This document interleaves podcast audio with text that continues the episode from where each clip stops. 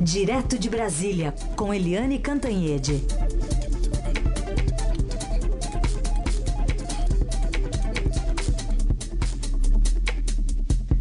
Bom dia, Eliane Cantanhede.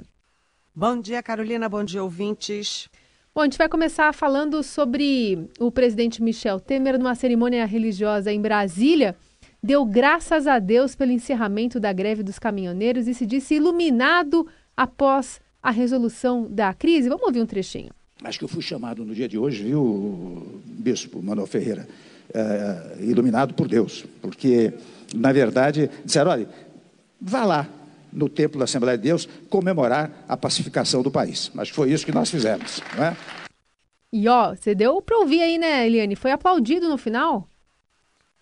Pois é, é o presidente Michel Temer, que, enfim, é, tudo cai na cabeça dele, uhum. né? É, ele está enfrentando aí um final de mandato dificílimo, né? É, com greve, greve até do, de petroleiro depois.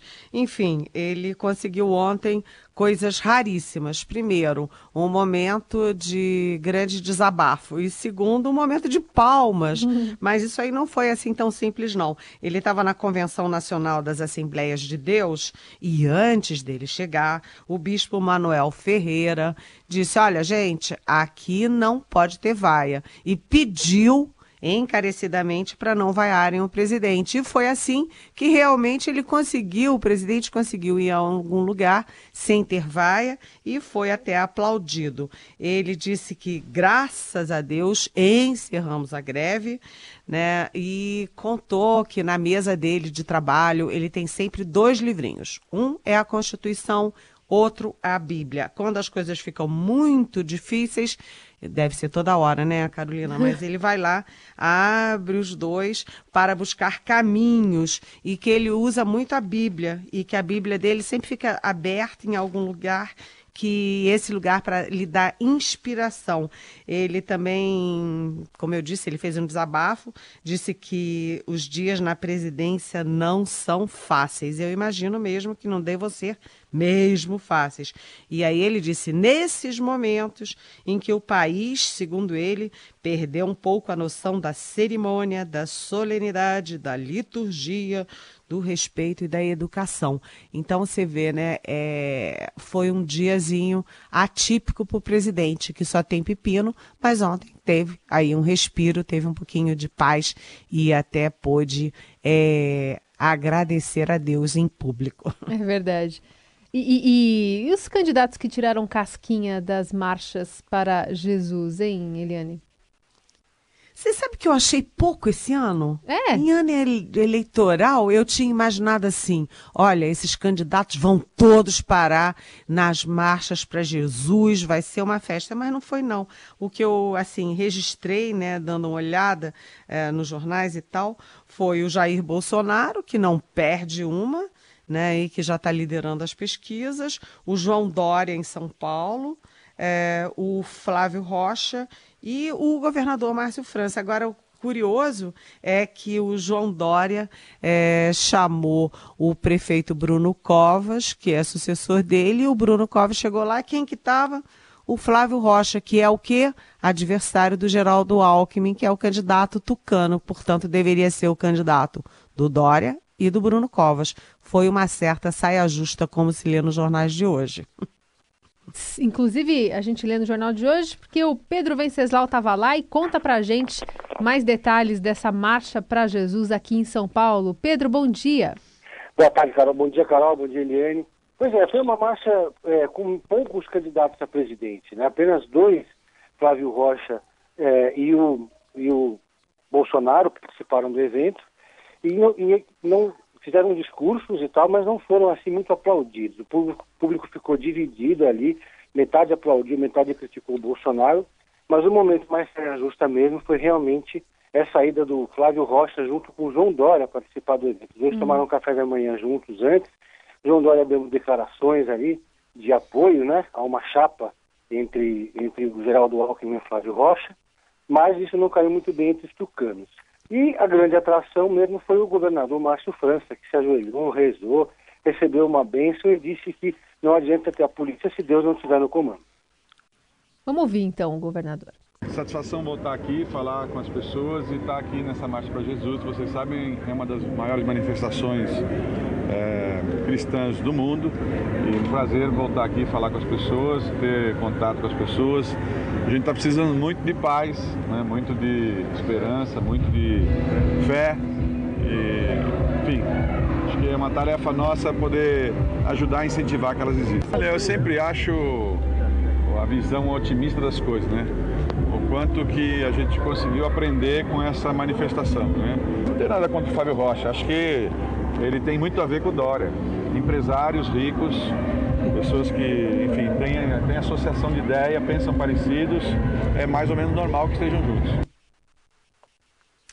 É, o governador que é, deixou claro aí duas ideias diferentes, mas falando dessa aproximação com o João Dória e o adversário dele na disputa com o Flávio Rocha, mas também que aprendeu muito, ele que foi um teve um protagonismo, né, nessa greve dos caminhoneiros, assumindo para ele parte das negociações aqui em São Paulo também em relação ao Porto de Santos, que agora volta ao normal, né, Pedro? Pois é, ele conseguiu capitalizar muito bem, ele tem sido elogiado pelos aliados e também até pelos críticos dele pela, por ter conseguido, primeiro, localizar quem eram os verdadeiros líderes da manifestação em São Paulo, ele teve muito mais habilidade do que o governo federal para fazer isso, né? Escolheu negociadores que muita gente não gosta ou critica, que são, que são dois negociadores que conhecem a categoria, que é o Paulinho da Força do Solidariedade e o Campos Machado do PTB. Esses dois partidos têm grande ascendência no movimento sindical da categoria dos caminhoneiros, principalmente aqui em São Paulo, e principalmente cumpriu o que prometeu no dia seguinte, que essa é uma marca que ele tenta trazer para sua campanha, que é alguém que cumpre promessas, que cumpre acordo e tentando se tornar conhecido. Né? Ele tem uma equipe de comunicação trabalhando, tem uma máquina, mas ainda está estacionado lá embaixo nas pesquisas de intenção de voto. Por outro lado, o Márcio França já tem uma coligação com mais de 13 partidos que deve dar a ele um tempo de televisão bastante robusto no horário eleitoral gratuito. Uma pergunta, alguma pergunta para o Pedro, Eliane? Ah, sim.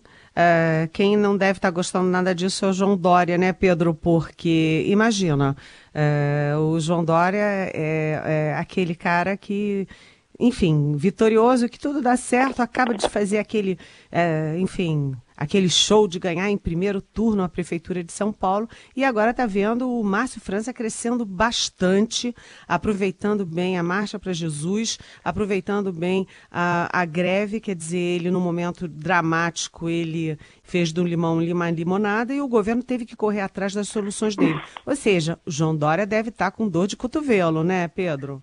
Pois é, e ninguém deu muita importância, por exemplo, para o discurso do João Dória ontem na Massa para Jesus. O João Dória foi de manhã, na primeira etapa, e o Márcio França foi no auge do evento à tarde, ali na Praça da FEB, né? O que vai ser o diferencial, Eliane, nesse, nesse, nessa disputa eleitoral? Vai ser o tempo de televisão de dois partidos que estão na pista, né? Que é o PP e o DEM.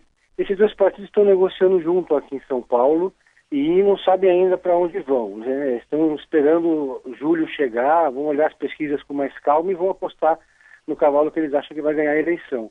Eles, os três candidatos, Paulo Scaff, o Dória né, e o Márcio França, estão disputando essas duas legendas. E o grande nome aí que vai que está no jogo é o Rodrigo Garcia, que pode ser candidato a vice de um deles. O Estadão Dado chegou a fazer um levantamento com os tempos de televisão e é muito. Quem levar esses dois partidos, de fato, vai ter um tempo de televisão muito maior que os adversários. E isso é muito importante, né? Porque nessa eleição é, a campanha vai ser marcada pelas inserções, muito mais do que aquele horário eleitoral fixo. Então, o candidato que tiver mais tempo de TV vai ser como uma Casas Bahia eleitoral. Boa comparação. Pedro, obrigada por participar aqui com a gente, viu? Obrigado, foi um prazer.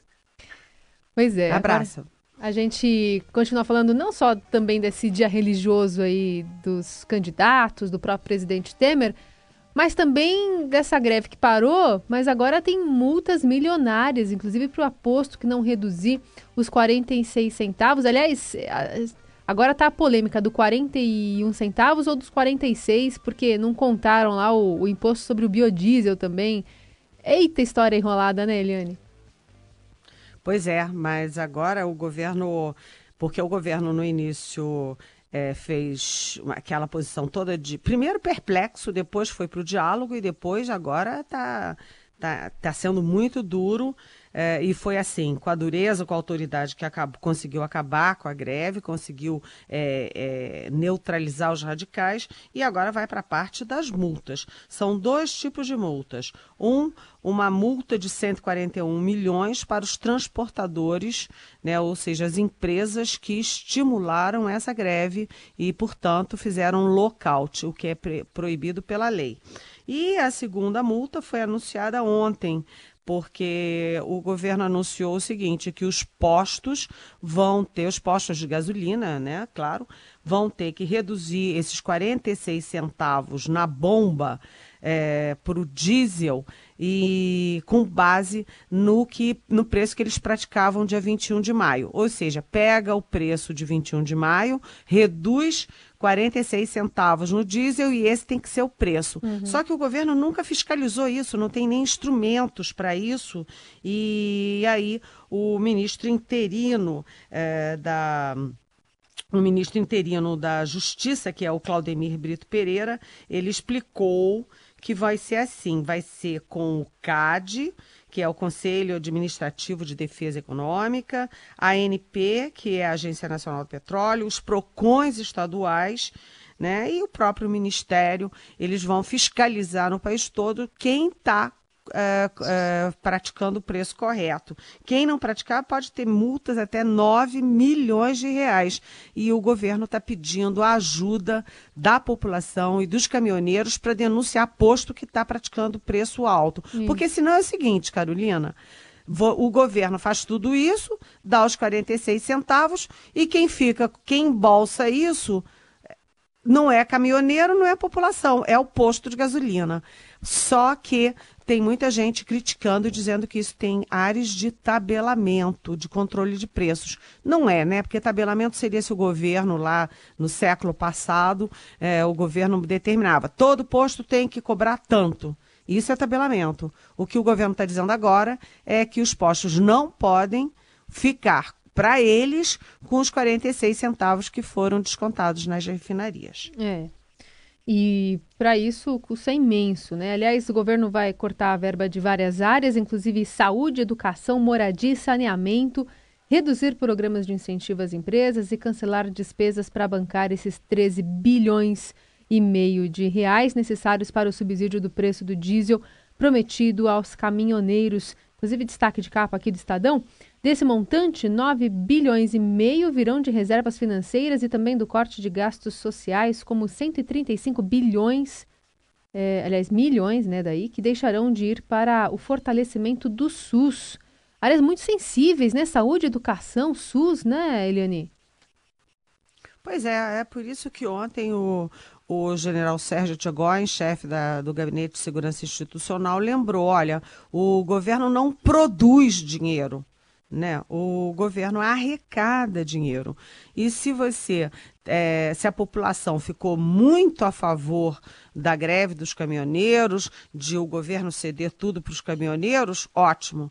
Quem ficou a favor, tudo bem, só tem um problema: essa conta tem que fechar, tem que pagar isso e é aquela história, né? A família, quando vai fazer um gasto extra, tem que tirar de algum lugar. O governo está tirando e de áreas muito sensíveis, como você falou, né? Tirar do SUS, tirar até de moradia, educação, saúde, num momento já de, de cobertor tão curto, é uma dureza. Mas aí tem que ver o seguinte: na hora de aplaudir os caminhoneiros, as pessoas tinham que pensar, né? Alguém vai pagar essa conta. Está é. pagando.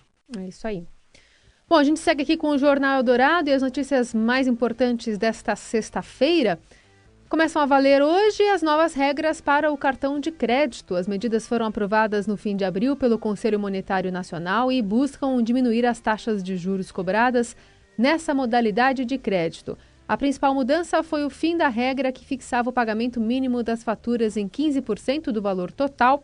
A partir de agora, cada banco ou empresa, né, lojistas e empresas de seguro, por exemplo, que também emitem cartões, poderá definir um percentual de pagamento mínimo para cada cliente, de acordo com o perfil dele e o relacionamento com a instituição. Também acabou a possibilidade de cobrança de duas taxas de juros diferentes para quem deixa de pagar a fatura total a do rotativo regular e a do rotativo não regular. Os juros do rotativo regular mais baixos são cobrados daqueles clientes que quitam pelo menos o pagamento mínimo de uma fatura.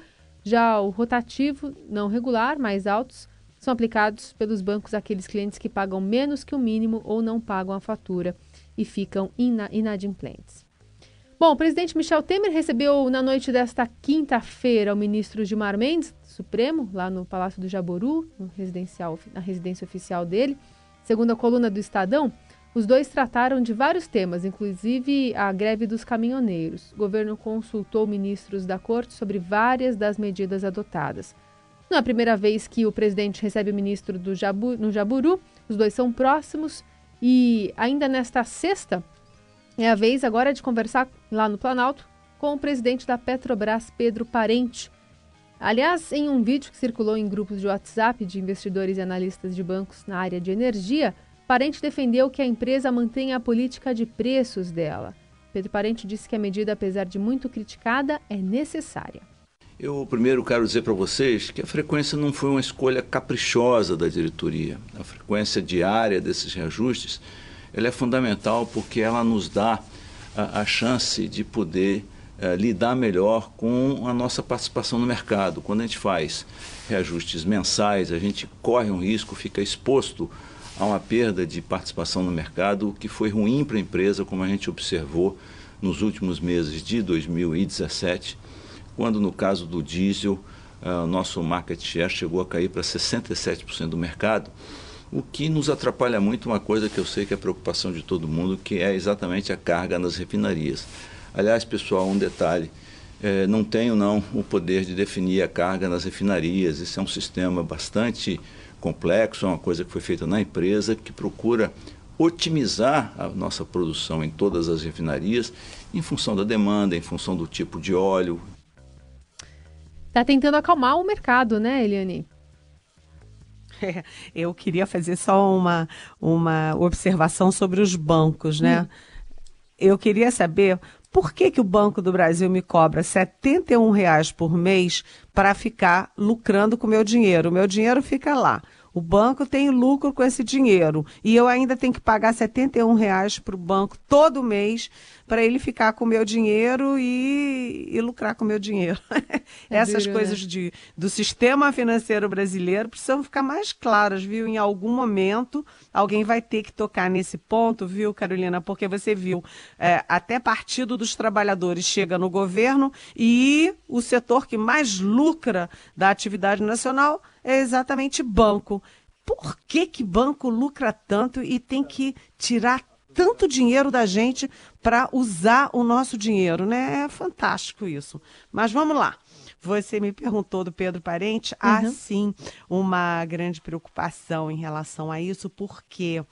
Porque uh, tudo isso envolve a política de preços da Petrobras. Na época da Dilma Rousseff, é, do Lula e da Dilma. Nos dois casos, a, a Petrobras fazia uma política de preços populista, que era o seguinte: olha, nós precisamos subir a popularidade do Lula e da Dilma, então a gente deixa o preço bem baratinho.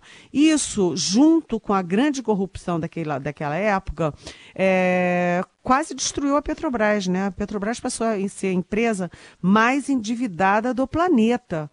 Quer dizer, é, política de preços não é uma política que você faz politicamente. Você faz uma política de preços empresarial, porque a Petrobras, ela não é dos outros, ela é nossa, é do povo brasileiro. Se você quebra a Petrobras, você está quebrando um patrimônio do povo brasileiro. E agora, com essa história dos caminhoneiros, você tem uma ampla, ampla discussão sobre isso, inclusive com essa história do, de que eu acabei de falar, da política de preços nas bombas né, que, os, que os postos vão ter que reduzir 46 centavos. E aí tem muita gente dizendo: ah, o governo quer tabelar preço, ah, o governo quer controlar o preço da Petrobras. Isso é ruim, porque os investidores se afastam, se assustam, tiram dinheiro e isso enfraquece muito a Petrobras. Nessa greve, a Petrobras deixou de ser novamente a número um do país né? E, inclusive por causa dessa incerteza. Será que o governo Temer agora vai arranjar um jeito de fazer como a Dilma e é, ter ingerência política é, nas decisões da Petrobras. E é isso que o Pedro Parente vem conversar hoje com o Temer. Ele quer que o Temer ratifique a garantia de que a política não vai destruir de novo a Petrobras.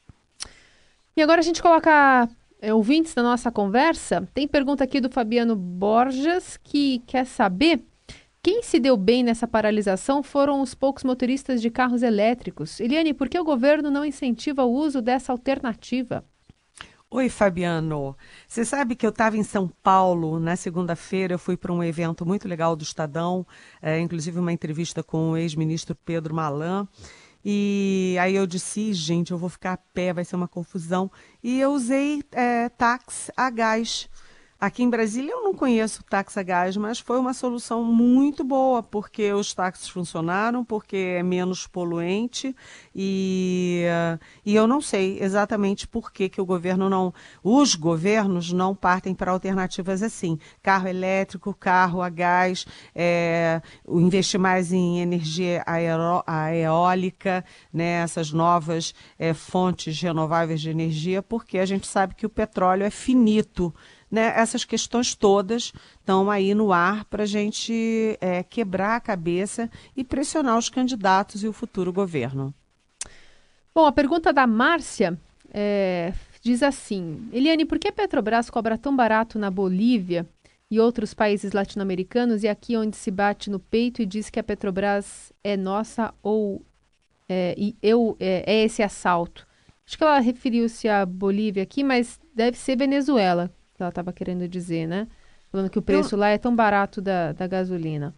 Olha, eu não quanto a Petrobras cobra dos outros países. Eu sei que a, a Venezuela cobra muito pouquinho, uma ninharinha pelo petróleo dela, mas você sabe que a Venezuela, né, Márcia, não é nenhum, vamos dizer assim, nenhuma referência para coisa nenhuma né? E como é que é feita a política de preços da Petrobras? Por que, que teve esses aumentos aí? Não estou defendendo, não, porque aumento diário de qualquer coisa não é, é, não é uma decisão sensível, não é uma decisão responsável, não é uma decisão é, que, que, enfim, que possa agradar alguém ou algum setor no Brasil. Então, foi uma falta de sensibilidade da Petrobras é, impor um aumento diário aqui no Brasil. Mas como é que é feito esse preço? Por que, que subiu? Porque o preço da Petrobras é com base é, na, no preço internacional, os preços dispararam no exterior. Né? A Petrobras, ao contrário do que as pessoas pensam, ainda é grande importadora. O ex-presidente Lula tinha prometido tornar a Petrobras autossuficiente, mas não é autossuficiente, compra muito petróleo de fora. E segundo, porque o dólar disparou e o petróleo lá fora é pago em dólar, obviamente. Então, com o aumento do dólar e aumento do preço do petróleo, a Petrobras ficou é, compelida a nos, é, nos aumentar a gasolina e o diesel. É, o que faltou aí, eu acho, foi uma calibragem, né? Foi uma divisão de prejuízos e deu no que deu. É isso aí. Afinal de contas, tá, estamos falando de commodities, né? É, exatamente. É, e só para concluir, então, acho que dá tempo da, da resposta da pergunta da Fátima de Andrade. O que você achou do comportamento dos candidatos a presidente durante a greve dos caminhoneiros? Eles foram oportunistas? Oi, Fátima. Sabe o que, que eu achei? Eu achei curioso porque em épocas naturais, normais de eleições, né, os candidatos principais teriam tido algum tipo de protagonismo nessa crise toda. Né? Teriam assumido a dianteira, teriam propostas, teriam parte, seriam parte da negociação, estariam lá e tal. Dessa vez, te, primeiro tem quase 20 candidatos. É impossível é. todos os 20 fazerem alguma coisa, né? É, segundo, eu achei que eles foram muito tímidos né, você não viu nenhum candidato se sobressaindo. O Jair Bolsonaro estava lá na Marcha para Jesus, mas na greve, por exemplo, ele não apareceu muito. Né? Teve uma declaração daqui ou dali, mas eu acho que nenhum deles é, cresceu por causa da greve, é, ou pelo menos por causa da sua ação em relação à greve, é, nem teve, nem perdeu também em relação por causa da sua atuação em relação à greve. Foi o grande momento do ano e os candidatos simplesmente não aconteceram. Muito bem. Eliane, chegamos ao fim desta semana turbulenta, mas chegamos e a gente volta a se falar na semana que vem. Um beijão, bom fim de semana para todos. Bom fim de semana.